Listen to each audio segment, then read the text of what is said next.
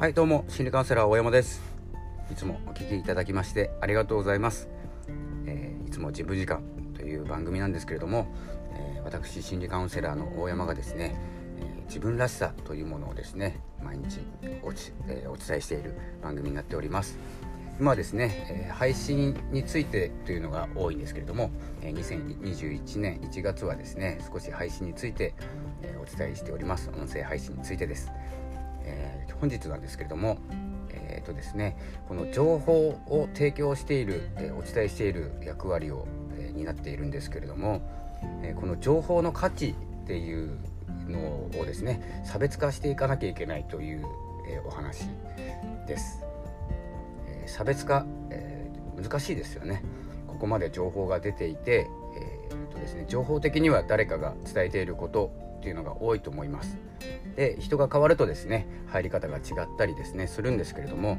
えそれでもですね情報の価値、え差別化、え付加価値ですね価値の付け方っていうのはなかなか難しくて、え何をする、えすればですね差別化ができるかなと思ってもですね情報の質自体はですね、ま、伝え方というのもあるんですけれども実際はですね情報自体の価値っていうのはあまり変わらなくて、え、そんな中ですね、え、自分を売り出すというかですねブランディングしていくということが大事なんですけれども、えー、今日の結論なんですけれども えっと、えー、情報を提供する側のですね情報の質というのはですねコンテンツによって、えー、あまりですね変わらないんですけれどもあまり変わらないというかですね伝える方によっては、え、伝わりが良かったり、え、入ってい、えー、ったりするんですけれどもそれよりもですね受け取った側え、に注目していただいて、え、受け取った側のですね配信者の方がその情報で何かしらですねいい動きをして、え、活躍していただけるっていうことが、え情報発信者にとっては一番のブランディングになるのかなと思います。えというのはですね、え例えばなんですけど僕の放送を聞いていて情報的にはそんなに大したことないんですけど、え始めた当初ですね聞いていただいてそれをそれで何かのきっかけになって走り出せたという方がですね例えば日本一になったとします、えー、するとですね、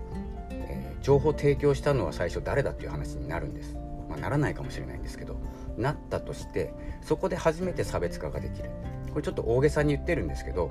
やっぱりですね聞いてる方の動きというかですね伝わりどれだけですね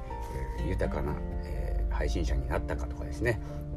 まあ、リスナーさんでも大丈夫なんですけれども、どれだけ豊かなリスナーさんがいらっしゃったか、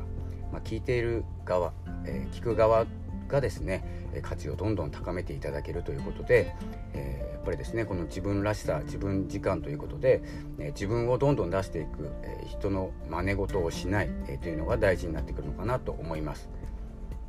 え、というのはですねこうそうなった時にえそのちょっと大げさに言ってますけれども聞いていただいた方が日本一の何かになった世界一の何かになったときっかけは僕だった大山だったというですね事実になった時に、えー、どっかから持ってきた情報を話している、えー、とですね自分の価値っていうのは上がらないんです。なぜなら人の情報だからです、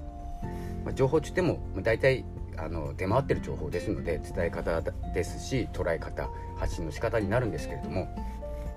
えそこでですね自分を、え持って発信していると大きな地震につながります、えー、というですね配信者発信者用のですね放送になります、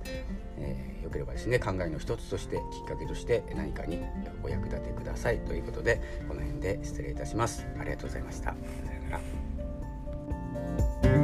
ら。